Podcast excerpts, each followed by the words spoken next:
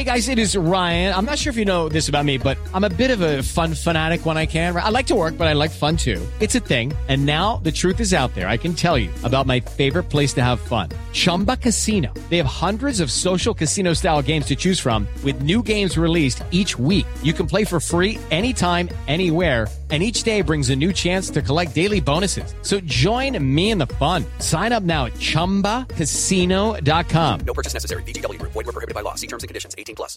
Hello, it is Ryan, and we could all use an extra bright spot in our day, couldn't we? Just to make up for things like sitting in traffic, doing the dishes, counting your steps, you know, all the mundane stuff. That is why I'm such a big fan of Chumba Casino. Chumba Casino has all your favorite social casino-style games that you can play for free anytime, anywhere with daily bonuses. That should brighten your day a little. Actually, a lot. So sign up now at Chumba Casino dot com. That's Chumba Casino dot com. No purchase necessary. V G W. Void where prohibited by law. See terms and conditions. eighteen plus. Hello, it is Ryan, and I was on a flight the other day playing one of my favorite social spin slot games on Chumba Casino dot com. I looked over at the person sitting next to me, and you know what they were doing? They were also playing Chumba Casino. Coincidence? I think not. Everybody's loving having fun with it. Chumba Casino is home to hundreds of casino-style games that you can play for free anytime, anywhere, even at thirty thousand feet. So sign up now at Chumba Casino dot com to claim your free welcome bonus. That's Chumba Casino dot com and live the Chumba life. No purchase necessary. V G W. Void where prohibited by law. See terms and conditions. eighteen plus. Welcome to the Manchester United Weekly Podcast and Much-Cited United. Today we're joined by Barney Chilton, editor of Red News, United's longest-running fanzine, and Daniel Harris, writer for The Guardian and of many books. Enjoy.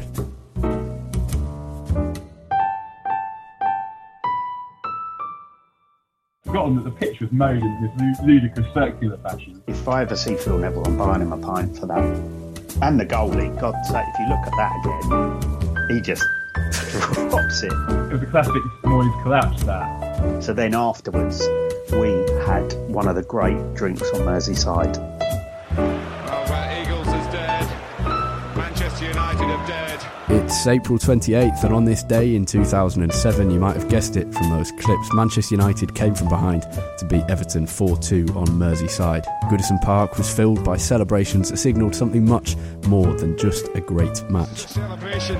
It's got all the hallmarks of we've won the title, I'm telling you. That is not a celebration that suggests this is just a normal three points. United came into this game off the back of a great European night at Old Trafford, three two against A C Milan, Wayne Rooney scoring in the last minute. We did an episode on that last week, it was fun, so check it out after this one if you fancy. But riding the wave of that brilliant night, United came down to Merseyside with a title challenge still very much in progress against Chelsea. This match and the month of April two thousand seven had everything. United hadn't won the title since two thousand three. Mourinho and Wenger had beaten Ferguson for the last few years. Some were questioning whether Fergie could still do it. You had the Glazers thing where Fergie had used up a lot of his credit in the eyes of a lot of Reds and all of his credit in the eyes of other Reds. And at that time, he also was starting to look like maybe he was finished, because you had you had those the terrible signings while he was uh, that you might call his testimonial, where he was just spunking money on players who weren't good enough and pocketing elements of money also, according to Michael Crick's programme. I think it was called The Boss. So yeah, it's called, was it called Fergie and Son? And meanwhile, Mourinho turned up, and what Mourinho, Mourinho's biggest contribution to English football, I think, was with that first Chelsea team, because what he did was he absolutely annihilated the notion that you could you could win the league by playing well from January.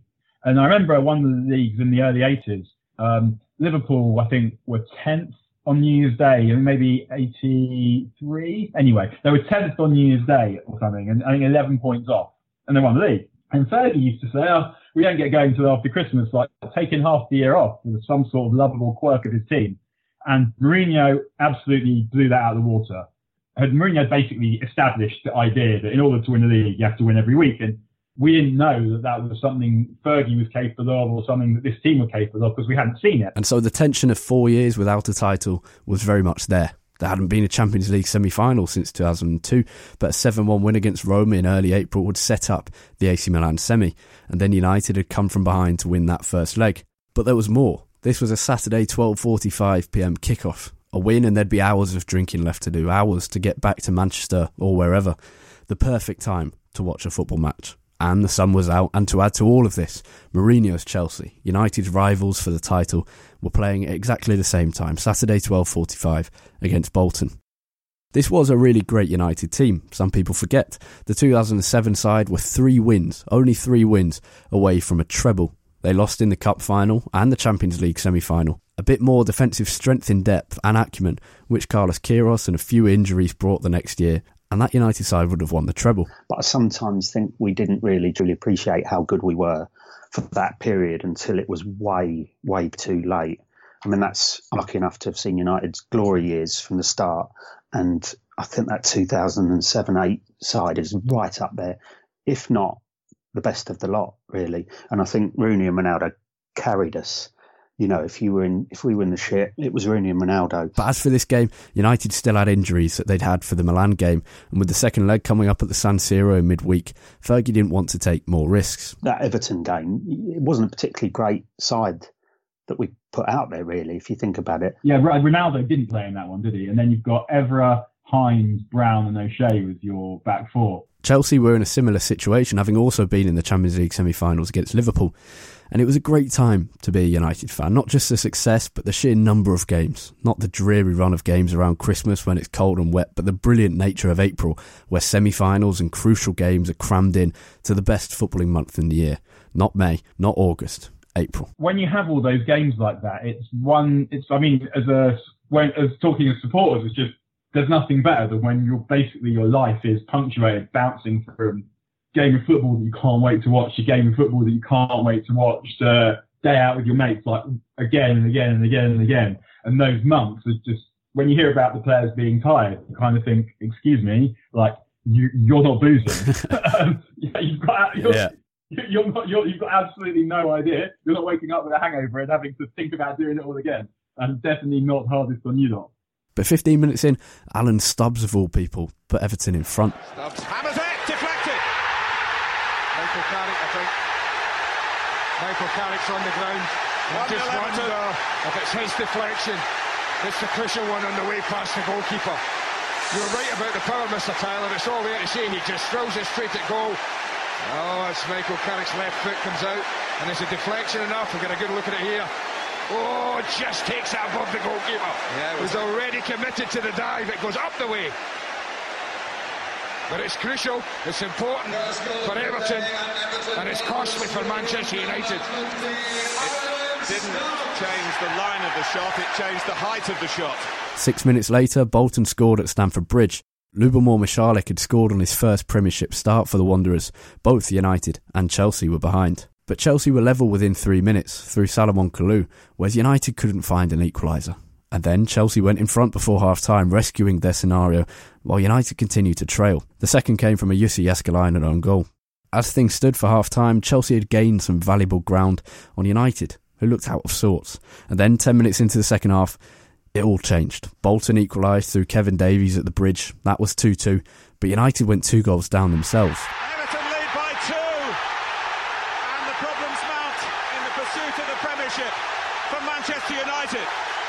Oh, what a hit.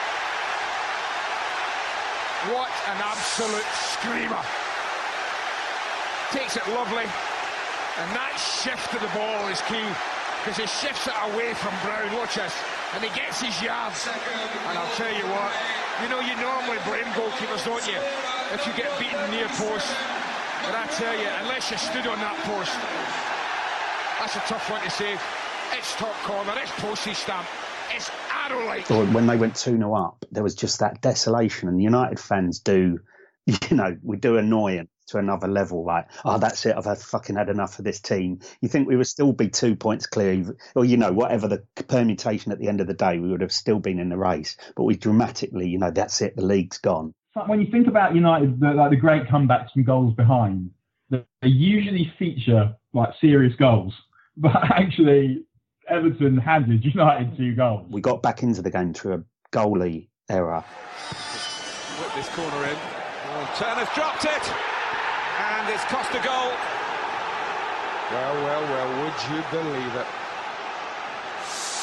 it? Would you believe it?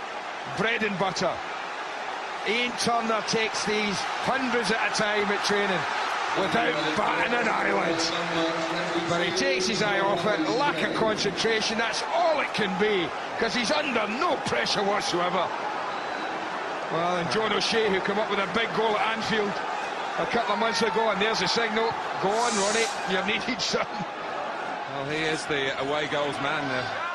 Ian Turner had only started for Everton because Tim Howard, on loan at Goodison from United, wasn't allowed to play against his parent club.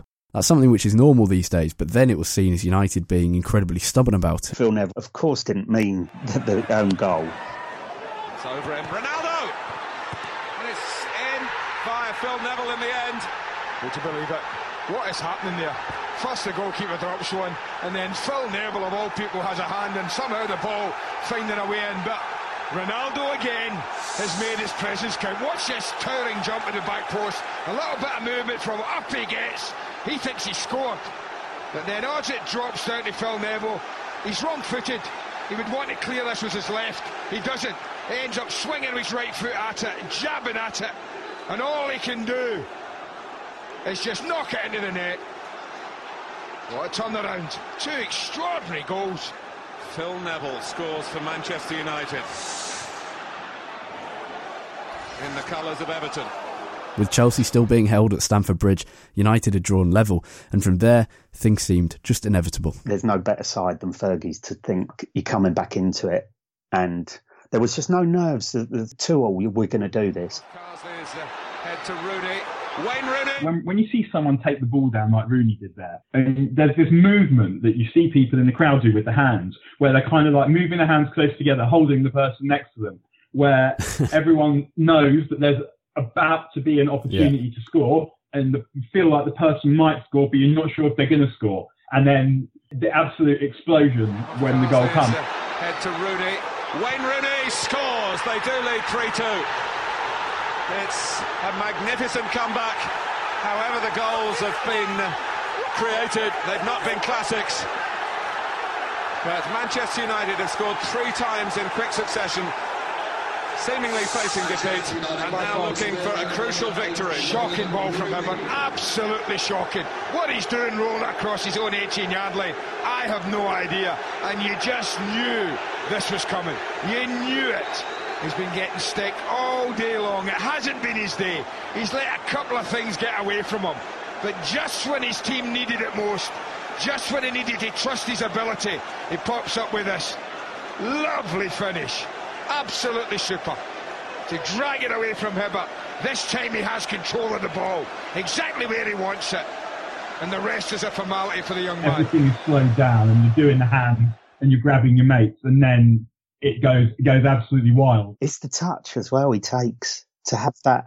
That's that's what settles the great strikers, to have the ability to know, don't just whack it, take the touch, you know? He was fantastic. He was absolutely the player of the era who summed it up. You know, I know Ronnie went on the forty-goal seasons and he, he's the best single player I've seen. But Rooney just dug in, dug in in his celebration. The way Eagles. He took it, the composure. Eagles tries to steer it in, and he's done that. Just to emphasise what a day this has been for Manchester United. Well, maybe this just is the day. Five minutes into the second half of this match, you could not have believed that we would be looking at that scoreline. But we are. It's a brilliant run, a lovely join. It almost falls over there, Chris Eagles. Got a little excited, but he settled himself beautifully. And he just got enough composure there. Just there as he stumbles, you think, oh, chance is gone. But no, don't you believe it. It's an absolutely lovely finish from the young man. Super goal and game over. Well, where Eagles is dead, Manchester United have dared. And they've done it the Alec Ferguson way. We always make it hard for ourselves. They've made it hard today by going two nil down. And disregarding the news from Stamford Bridge, that was potential disaster. The Chris Eagles goal for just rubbing it in. I'd actually, well, I've forgotten that Kieran Richardson even played for United, but he was he was involved in, in a sub that day, which just goes to show how, how how serious the injuries were. If you think ultimately of the best league titles, the ones that have been most enjoyable, if you ask me of my lifetime, the ones that are most enjoyable, It's uh, ninety-three, ninety-nine, oh three, and oh seven, and thirteen. The thing that those have in common is that United had lost the title the year before. They didn't win it the year before. And they, um, those are always the best ones, when you haven't won it the year before. And going to Chelsea and singing, "We've got our title back," and chin up Mourinho and all of that stuff is, I mean, that was, yeah, it's ideal. Eagles' goal was late, late on. Chelsea's game had already finished and they'd drawn two two with Bolton. Yeah, that might just, uh, Chelsea finished two two. I think Sam, the message is clear. Asked if he'd be giving Bolton boss Sam Allardyce a call, Fergie said, "I'll be giving him a hug and a kiss. In fact, he can have a hug and two kisses." United were going five points clear ahead of a tricky run of games, including the Manchester derby and a trip to Stamford Bridge. But by the time they got to the Bridge, United were being given a guard of honour from their title rivals. One of Fergie's great piss takes, when United were already champions and then went to Chelsea and he picked that team, and John Terry had to stand there clapping Don and Chris Eagles and Kieran Lee onto the pitch, which was another one, that one of the most belted United away ends of my my time watching United was was that day, and um, that, that Chelsea day. At full time, it was the defining moment of the season. This was United's moment where the title had effectively been won, and at Goodison Park of all places. We had one of the great drinks on Merseyside. We fucking lapped it up. And I can remember being, it could have gone either way. You know, you're in a pub at the back of Lime Street, and thankfully, clientele that day were a lot of students. Yeah. And we just had a fucking pub. We got the last train back. We were just, but that, so that stands out the whole day. The memories about it, brilliant. Rooney's third goal was one of one of the great goons, I would say, and one of the, one of the great moments of that decade. I've seen United have wins there, but there's only two days that we've taken the piss, really, as fans outside, you know, not not not about the trouble, but just when we won the league, got presented with the league at Goodison. I mean, United fans, really, we were a bit lucky all day to not come a cropper, but we took the piss. We were going to enjoy it. And then the four two, it's a day that lives. We are very, very lucky, and we forget that. And I think this period, this bizarre, surreal, sad experience we're all going through, I think it, it's it, the one positive that that's come into my life is going looking through old United clips and watching lots, and you just think, yeah, this is, we are lucky, you know. There's something magical, but also survived tragedy. You know, our lowest moments are never as low as people predict, and the highs have, have been right up there with any I've experienced in any in my life, you know.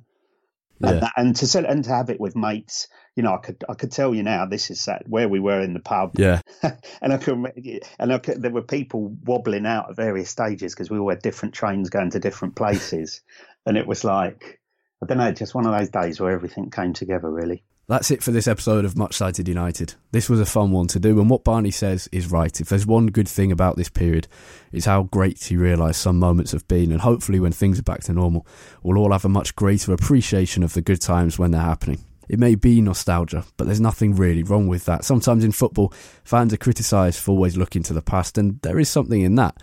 You shouldn't always be focused on the past, but at the moment, it's right to look back, remember, reminisce, enjoy. Thanks for listening, and a great deal of thanks to Daniel Harris and Barney Chilton, our guests. As you'll know, Barney's the editor of Red News, the oldest Manchester United fanzine there is. It recently celebrated its thirty-third anniversary, and just like United We Stand, it's a crucial part of the fabric of Manchester United. If you want to support it, Barney started a subscription campaign for its thirty-third birthday ahead of next season, whenever that is. And you can find all the details of that on his Twitter, at Barney Red News. Thanks for listening as always. Stay safe. Bye for now. Oh yeah, if you've enjoyed this episode, let us know. This is a new format, so we need to know if people are actually enjoying it. And if you are enjoying it, leave a review on Apple Podcasts to say so if you can. It really does help us. Or send a message on Twitter. Cheers. See you soon.